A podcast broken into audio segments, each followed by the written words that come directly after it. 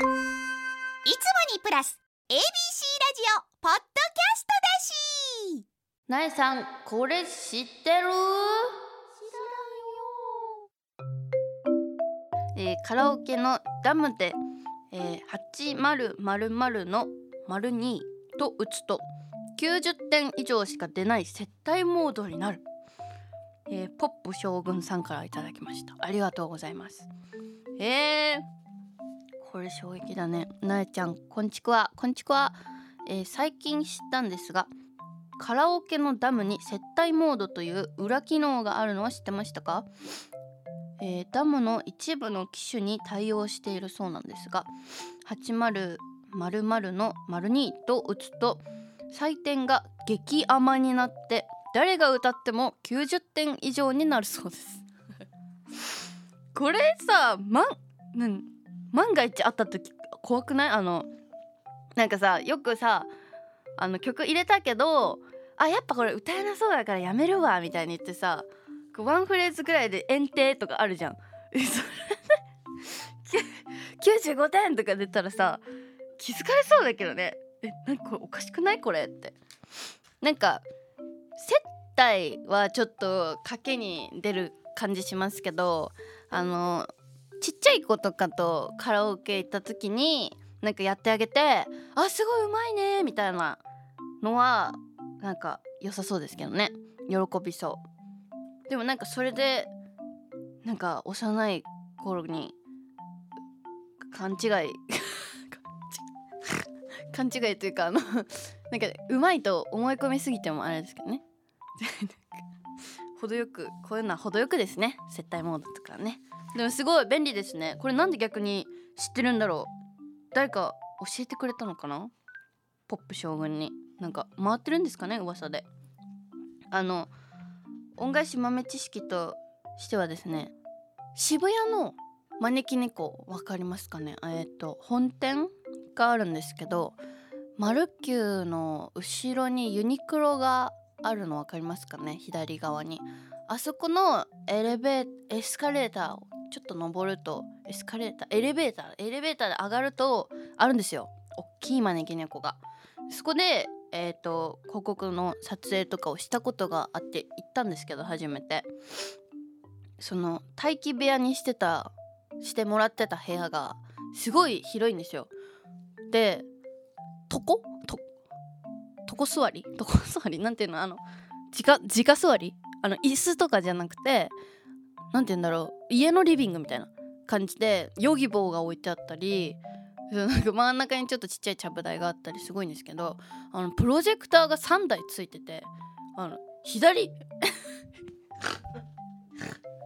声声どうなっとんねん、えー、左右前にあるんですよでっかいプロジェクターがでスマホにつなげて YouTube も流せるしもうネットフリでも何でも流せてでそれがあのスピーカーから流れるんですよカラオケのめっちゃ高音質だしあの推し活とかねすごい楽しいと思って一生ラッドインプスあの YouTube で流して控室で「えいえいえい!」って やっててすっごい楽しかったの。でぜひあの渋谷よく行くよって人とかはでも人気そうだけどねあの部屋。行ってみてほしい。なんか今までのカラオケとはもう全然違う異次元の楽しさが味わえると思います。パーティールームみたいな感じかな。ぜひ興味ある方は渋谷の招き猫の大きいお部屋行ってみてください。えー、ということで「なえさんこれ知ってる?」のコーナーではなえに知ってほしい情報を募集しております。学校で流行っていること今のトレンド新常識などなどじゃんじゃん送ってください。なえなののブカビなの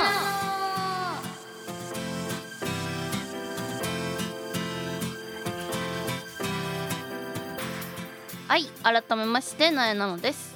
なえなののブカピなの。この番組は全国の部活生通称ブカピたちを全力で応援している YouTube チャンネルブカピのラジオ版。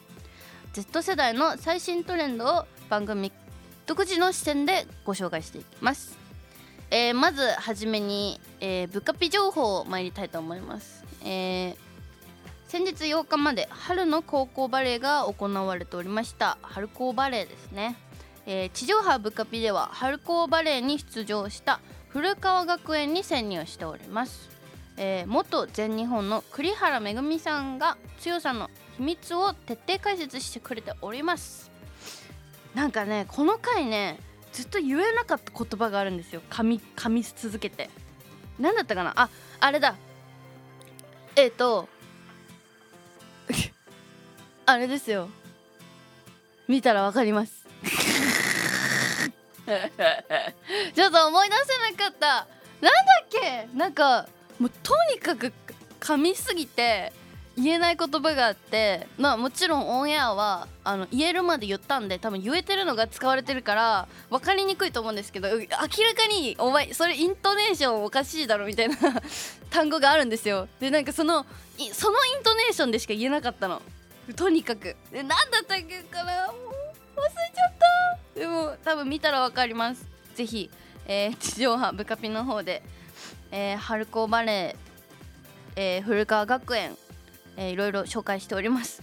そしてないが言えなか言いにくかったね。ワードを探していただけたら嬉しいです、えーということで YouTube チャンネルブカッピではバレー部の、えー動画もたくさん載っておりますので YouTube の方もぜひぜひチェックしてみてください。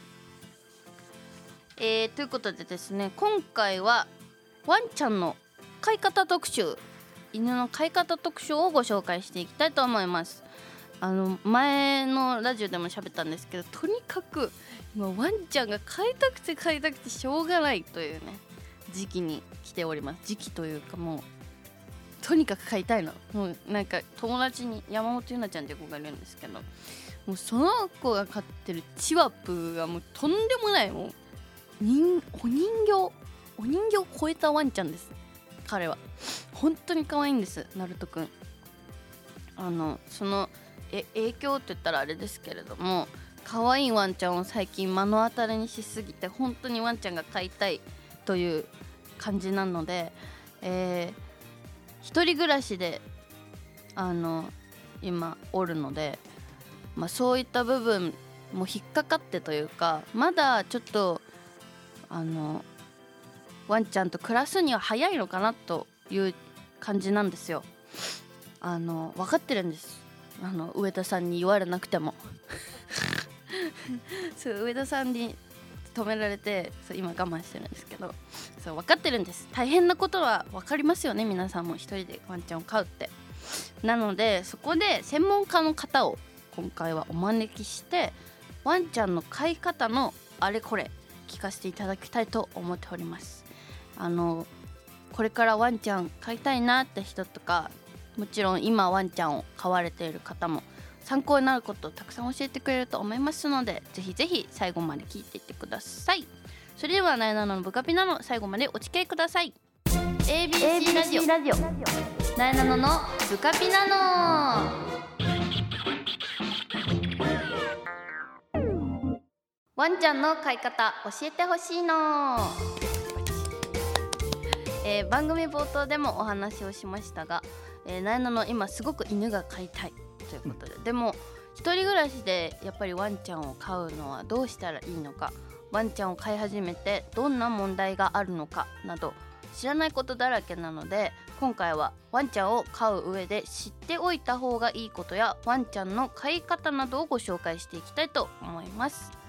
えーということで獣医師の佐藤貴則さんに来てもらいました。よろしくお願いします。よろしくお願いします。えー獣医師っていうのを初めて私聞いたんですけど、はい、獣医師ってどういうお仕事なんですか？そうですね。そもそも日本に4万人しか実はいないって言われているんですけれども、はい。獣医師ってですね、動物の診療をします。特に例えば犬とかうん猫をですね、診療するんですけれども、うん。私20年ぐらいその診療を行っているという状況です。えいわゆる動物病院にいる先生みたいなそういうことですね。で今はなので動物病院で診療したりだとか、あとはオンライン診療もしてたりします。で私の目指すところは病気を治すっていうのも大事なんですけど、はい。病気にさせないっていう獣医師も目指しているのでペットフードのですね開発だったりだとか品質管理こんなところもやってたりしますね。幅広いですね幅広くやらせてもらってます。ありがとうございます。はい、実際にワンちゃんは飼われてるんです飼ってるんですよ。あのこのシュナウザーミニチュアシュナウザーと言われるちょっとこうひげ生えてるような感じの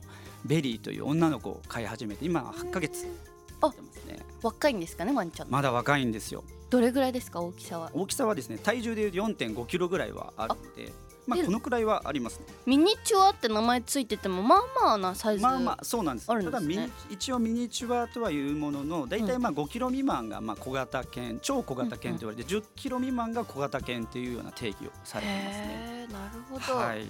インスタグラムに愛犬のお写真が載ってるってことですけどなんか最近さ TikTok とかはい。インスタになんか自分が飼ってる可愛いワンちゃんを載せてる飼い主さんがすごい多いイメージなんですけど、うん結構な頻度で投稿されてるんですか？そうですね。まあとは言っても週12回ぐらいは上げてるかなっていう形。まあまあ上げてます、ね。まあまあ。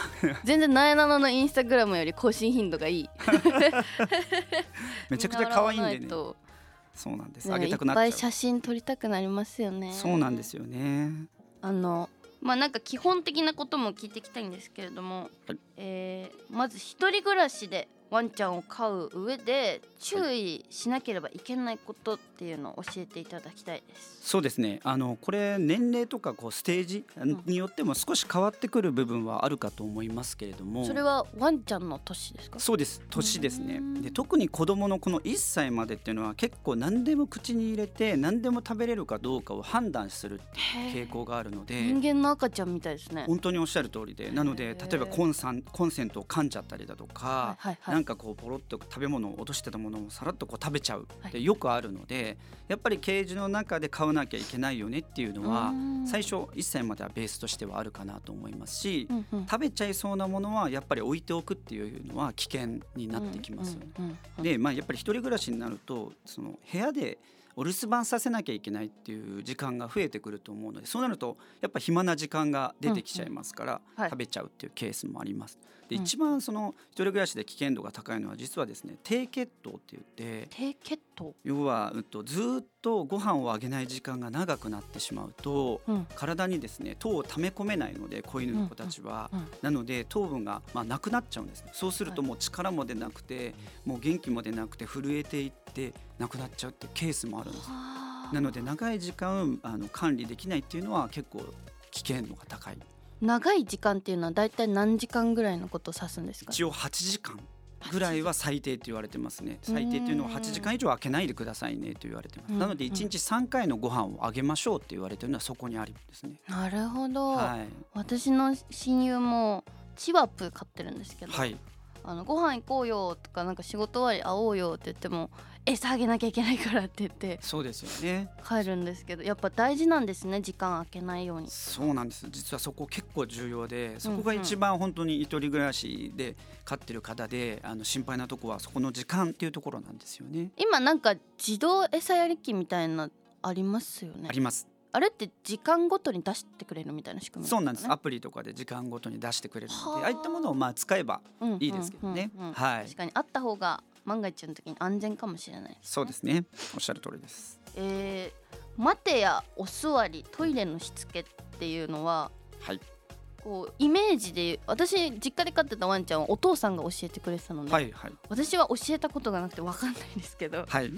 あのおやつうんうん。ジャーキーとかのおやつをあげながらなんか教えてるイメージがあるんですけど、はい。そうなんですか？おっしゃる通りでやっぱりこう成功体験をですね、うん。あの子たちは覚えて、うんうん。あのしつけを覚えていくっていう形なんですね。はい。でやっぱ怒られるとうんあの子たちもキュンとなってしまいますし言うことを聞かなくなっていってしまうので、うん。例えば、まあ、トイレのしつけとかっていうのはご飯とか食べたりした後あとはすごい運動した後にそわそわしてきて、うん。おしっことかうんちをするんですけど、その時にちゃんと、まあ、最初ですよ、はい。飼い主さんがケージの中のトイレでさせたいんであればケージの中にちゃんと入れてあげて。うんうん。とそのご飯とか食べた後に入れてあげてでおしっこうんちをした後にすごく褒めてあげるんですね。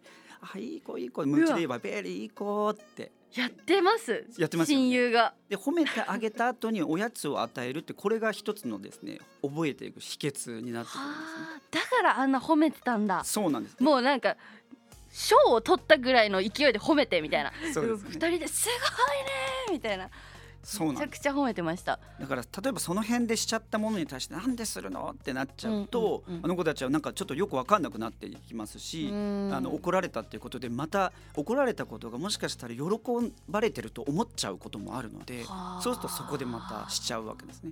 なので褒めてあげる時と褒めない時の差はしっかりとつけてあげるっていうこともうん。すごく大事になってくる、うん。だからお座りだとかお手待てっていうのも、まあ、あのしっかりできたら褒めてあげるし、うんできない時はまあ仕方ないと思っていただかないと、うん。そこのあのテンションをねしっかり分けないと覚えていかないっていう形ですね。なんかお座りも伏せもお手も形が違うじゃないですか、はい。手を出したりとか。あれはこう飼い主さんが手をこうちょっと上げてあげたりして覚えさせるんですおっしゃる通りです。その手をこう持ってあげてこれがお手だよって言ってやると何回かやっていくとなんかこうやればいいのかなってむやっぱりあベリーとかも思うわけですね。はあ。でやったと「あベリーできたじゃん」って言ってあおやつ。これでいいんだみたいな。あそうそうそうそう。これやったらもらえるみたいなことですそれを繰り返しやっていくっていうか？そうするともうご飯出てきたら座ってお手してやるおかわりしてはい食べるっていう流れになってくるので。はあはあなるほどな。そういう仕組みだったんですそうなんですよ。ちなみに私のお父さんはなんか英語で覚えさせてました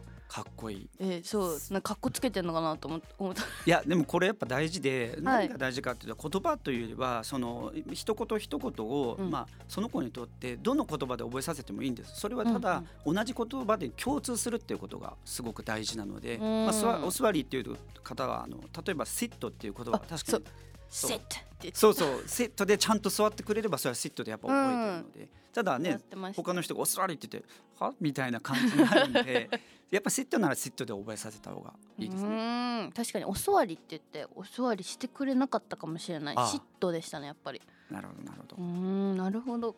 言葉の共通部分とかもあるんですね。そうなんです。えー、ご飯フードはい。で最近なんかすごいいいものなんかえ栄養がどうこうとか、はなんかどういうお肉がどうこうとかなんかはいはい。高いおあのご飯とかもたくさん出てきてるイメージがあるんですけど、何を基準にして選んだらいいんですそうですね。これまあやっぱりですね体に合ったものをもちろん選ぶってことが大事なんですけど例えばまあこれも病気があるってなるとん。病気用の療法食っていうのを食べなきゃいけないというのはまあこれステージとしては決まってしまってるんですが、うん。それ以外要は成長に伴ってどのご飯食べた方がいいんだろうっていうのが一つあると思うんですね。うんうん。で、まあ、ドライフードとかウェットフードだとか、うん。まあ、こう形状がいろいろあるかと思うんですけどこれは好きなものをまあ選べばいいんですがその中でじゃあ何を選べばいいのかっていうところはあると思うんです。うんうん。でやっぱりですね、まあ、ドライフードって、まあ、基本的にはですよ添加物って言われるものを、が入っているんですね。はい。要は結構賞味期限とか見ていただくと1年とか持ったりするんですよ。でこれなんで1年持つんだろうってやっぱうん添加物が入ってるからですし、うんうんやっぱりあとは着色料だったりだとか、うんまあ、添加物がもう防腐剤とかですね腐らないように。ワンちゃんのはいご飯に着色料ついてるんですか、そうなんです。美味しく見えるように？そうなんです。やっぱり買うのは人なんでね。人に対してのあれなんですね。そういうことなんです。はあ。なので見た目が良ければやっぱり飼い主さんもあいいなって思ってしまう。んんん。だからそういう基本の一つは防腐剤とか添加物が入ってないご飯を選ぶっていうのも一つかとう思います。んまあ要は長期的に食べなきゃいけないので。うんうん。で私も実はペットフードには関わってるんですけど、うんうん。やっぱりその人が食べれるぐらいの食材を使ってご飯を作れてるかどうかって、うん。結構透明性がないんですね実はドライフード。どんなお肉使ってるんだろうとかうんちょっと思う部分もあるじゃないにですか。うん。なので最近はそういう透明性をしっかりと要は製造がどういうお肉を使ってどういうふうに作られてるのかっていうようなうん。僕ら今扱ってるのはフレッシュフードって言われるものなんですけどこれ人も食べれるぐらいのグレードのご飯使ってるんですけどそういったものだとやっぱり健康的にいいよねっていうことは実は分かってきているのでうん。少しその観点で言うと防腐剤が入ってないご飯を選ぶっていうのは一つあの決めるポイントでもあるのかなと。なるほど。単純ですね意外と。防意外に。防腐剤。そうです。防腐剤とか着色料だとか。うん。ただ意外に子犬の時にショップさんから勧められたご飯って基本ドライフードだったりするのでうん手間もかからないから。なのでそのご飯をずっとあげ続けてる方っていうのもいるのでうんちょっとあの家に帰ってきた時には来た買い始めた時には見直すっていうことも大事かなとはうん。思いますね。大事ですね。はい。なんか着色料でちょっと思い出しちゃったんですけど、はい。ワンちゃんの視界って白黒なんですか？いや、うん、と実は色としてはですね、いはい。見える色がいくつかあるっていう、えー、なんかまあ白黒って聞いたイメージでした。一応説としては、まあ、黄色とか赤とか青とか、うん。そういうこうあの原色系の色があるんですけど、そういったものでは見える見えないっていうのは一応あることはあるって言われています。じゃあ見える色も他にあるってことですか？あそうですそうです。白黒じゃないですって言われてます。そうなんだ、はいずっと白黒だと思って生きてきた。そうですよね。でもそこがあの皆さん言われるところですけど う違うんです。んあやっぱそういう噂みたいのはあるね。あります。昔は白黒だって言われてましたね。あそうただ研究が一応進んでこの色も見えるんじゃないかっていうふうには言われているっていう現段階ですね。じゃあまあ人間とちょっと視野は違うけど、はい。色見えるっちゃ見えるよみたいな。そうですねそうですね。そうなんだ。はい。あのフードにつながるんですけどワンちゃんに食べさせちゃいけないものはい。ってありますか？あるんです。一応ですね一番いけないものっていうのは玉ねぎとかネギ系統です。それ聞いたことあります。そうなんです。これまああのニラとかニンニクとかもですねその同じ成分がまあ入ってると言われてるんですけどまあ赤血球っていう、うん。まあ、血血液の部分ですね。これはい。壊しちゃう、なのへでー死につながっちゃう。で実はこれあのひ例えばハンバーグとか火通して、はい。その成分消えるかというと実は消えないのでうん。意外に加熱しても。そうなんですよ。なのでハンバーグ置いといて玉ねぎ入ってるってイメージを持ってればいいんですけどあ持ってないまま確かに。バクバクっていかれちゃうと、うん。結構危ないっていう確かに。状況です。人間もなんか忘れちゃいそうですよね。そうなんです。あともう一つ多いのがカバンの中にチョコレートを入れうんてますと、ね。そのカバンをおお部屋帰ってきてポンって置きましたと。はい。でワンちゃん自由にしてますと、はい。でワンちゃんの匂いからしてみるとあなんか美味しそうな匂いある、はいはいはいはい。でカバンポン置いてあると、うん。で中見てああるじゃんって言って、もう銀紙ごと食べちゃう。はでちょこのチョコレートははい。もうこーも中毒性があります。死に至っちゃうので、これも危険なので、うんうん。気づかぬまま食べられてしまってはい血とかを吐いてるんですっていうケースもあります。アルミホイルまで食べちゃう。食べちゃいます。わかんないのか。味ついてるので。あうんそっか。もうチョコの香りがそうなんです。アルミにも。アルミもこれ詰まっちゃうんでね今度。はあ。はい。なので結構玉ねぎチョコレートは実はすごく多いです。あチョコレート多いんですね。チョコレート多いんです。この2つはやっぱり食べちゃうこと多いんですね。ペロペロ食べるんですか？あの子たち甘いものめちゃくちゃ好きなんです。えー、意外。なんかお肉お肉っていうイメージがありました。結構ね雑食になってきてるんで甘いものもしっかり食べるようになってきてますね。へえ、はい。ちょっとやっぱ人間の食べ物は与える前に調べたりした方がそ安全かもしれないですね。はいうんおっしゃる通りですありがとうございます。あの最後にはいちょっとワンちゃんの体とは違う話になってくると思うんですけど、はい個人的になんかワンちゃんと話せる人っているじゃないですか。はいあれって本当に話してるんですか？いやあのー話せる人からしてみたら話してるよっていうのかもしれませんけど、はい。基本的には話せてないと思ってます。ただこれ個人的見解かもしれないですけど、やっぱりね話せてる人からしてみると、まあ、うん表情だったりだとか、うんうん。そのまあ、興奮度だったりだとか、うん。まあ、そういうのからまあ分析してるのかもしれませんうが、ーん。基本ベースはやっぱり話せるとはちょっと思えないな。まあ話せてるんだったら医療に使ってほしいなと思い思ってて。確かに。はい、なので例えばじゃあどこが痛いのって分かったら僕らすぐ治しに行けるんで、確かに確かになのでちょっとその医療側に来ないのはなぜだろうって 疑問を思いながらですね。確かになん。か感動系のイメージありますね。そうなんですそうなんですよ、うんうんうん。なのでなんとなくまあなんとなくは分かってるのかもしれないけどピンポイントで分かってないのかなっていう気もします、あーなるほどな、あ表情とかで読み取ってたんですね。そうだと思います。テレパシーみたいなこと飛び交ってるのかなって ずっとちっちゃい時からやっぱテレビ見て思ってたんで。思いますよね、うん。はい、ということでいろいろ聞かせていただきました。佐藤さんありがとうございました。ありがとうございますえー今回教えてもらったことを私は、えー胸に留めはい。ワンちゃんを飼うことになったら、えーちゃんと調べてねしっかりとワンちゃんのためになる生活をねさせてあげようと、えー心に決めました今日で。はい。はい、ありがとうございます。ということで最後に何かお知らせはあります？はい。いそうですね。えっ、と僕もまあやっぱりこうワンちゃんとか飼うことってすごくワンちゃんたちのですねあの命をまあ大事にすることだと思っててですね、はい今やっぱりあの動物って殺処分って言われるような、うん。あのたくさんやっぱ生まれてあの飼えなくなってから殺処分っていうことは良くないなと思ってるんで僕としてはやっぱり、まあ、里親さん、まあ、保護犬保護猫とかを飼ってほしいって思いもありますしもちろんペットショップが悪いとか全然僕は思ってなくてやっぱりうんしっかりと最後まで責任を持って飼うっていうことがとても大事だなと思ってます。で飼ってる中で僕も子供いるんですけど、うん。やっぱり命の大切さっていうのをすごくですねあの、まあ、感じてくれる部分もあるのでうん。今後教育、まあ、子供の教育本みたいなのもですね実は出してえいこうと思っていますとはい。いうのが一つです。でインスタとか YouTube も実はやっていて TikTok も。なので、まあ、ぜひですねその教育も含めた栄養学とかも含めてですね情報発信していきたいと思ってますので、はい。ぜひフォローしていただけると助かります。意外にインフルエンサー上位師さんでしたね。そうですね。YouTube まで僕なんか正しい情報をやっぱ発信しないとん。飼う子たちがやっぱりかわいそうだっていうところがどうしてもあるのでその正しい知識っていうのを持っていただきたいと思いもずっと持ってます。うん、はい。ぜひ私も帰ったらちょっと勉強あのがてらというか真剣に見たいと思います。お願いします。ありがとうございます。ぜひ皆さんも見てみてください、はい。ということでワンちゃんの飼い方教えてほしいのでした。佐藤さんありがとうございました。ありがとうございました。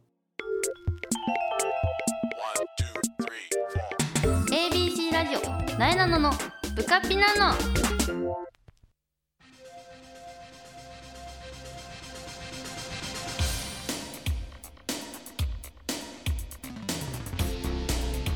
はいなえなののブカピナのあっという間にエンディングのお時間になりました。これ放送日が今聞いたら1月11日ということで。あと3日？この放送日3日後になえは22歳になっちゃうんです。もうなんかやだな。こうまだその世界中で見た時に 世の世の中の中で あの22歳ってきっとまだまだ若いとは思うんですけどなんかこの年齢の近辺だから18歳から22歳までって狭いようで広いんですよ。その年代にいる私からしたら。なんかそんなん18も22も変わんないじゃんってきっと言われるだろうけど自分的にはすごい差を感じる区間に入っております。22って。20まではまだいいけどなんか21も去年まで20だったけどみたいな。でも22はなんか22は20から2年経ってるからなんかね年取った感あるんですよね。まあなんか頑張って若い子についていきたいと思います。あのトレンドランキングとか入っておきたいので 頑張りたいと思います。なので、えー、22歳の苗も今後ともブカピもよろしくお願いいたします、えー最後にお知らせです。えー、ネットフリックス逃走中バトルロイヤルが、えー配信されております。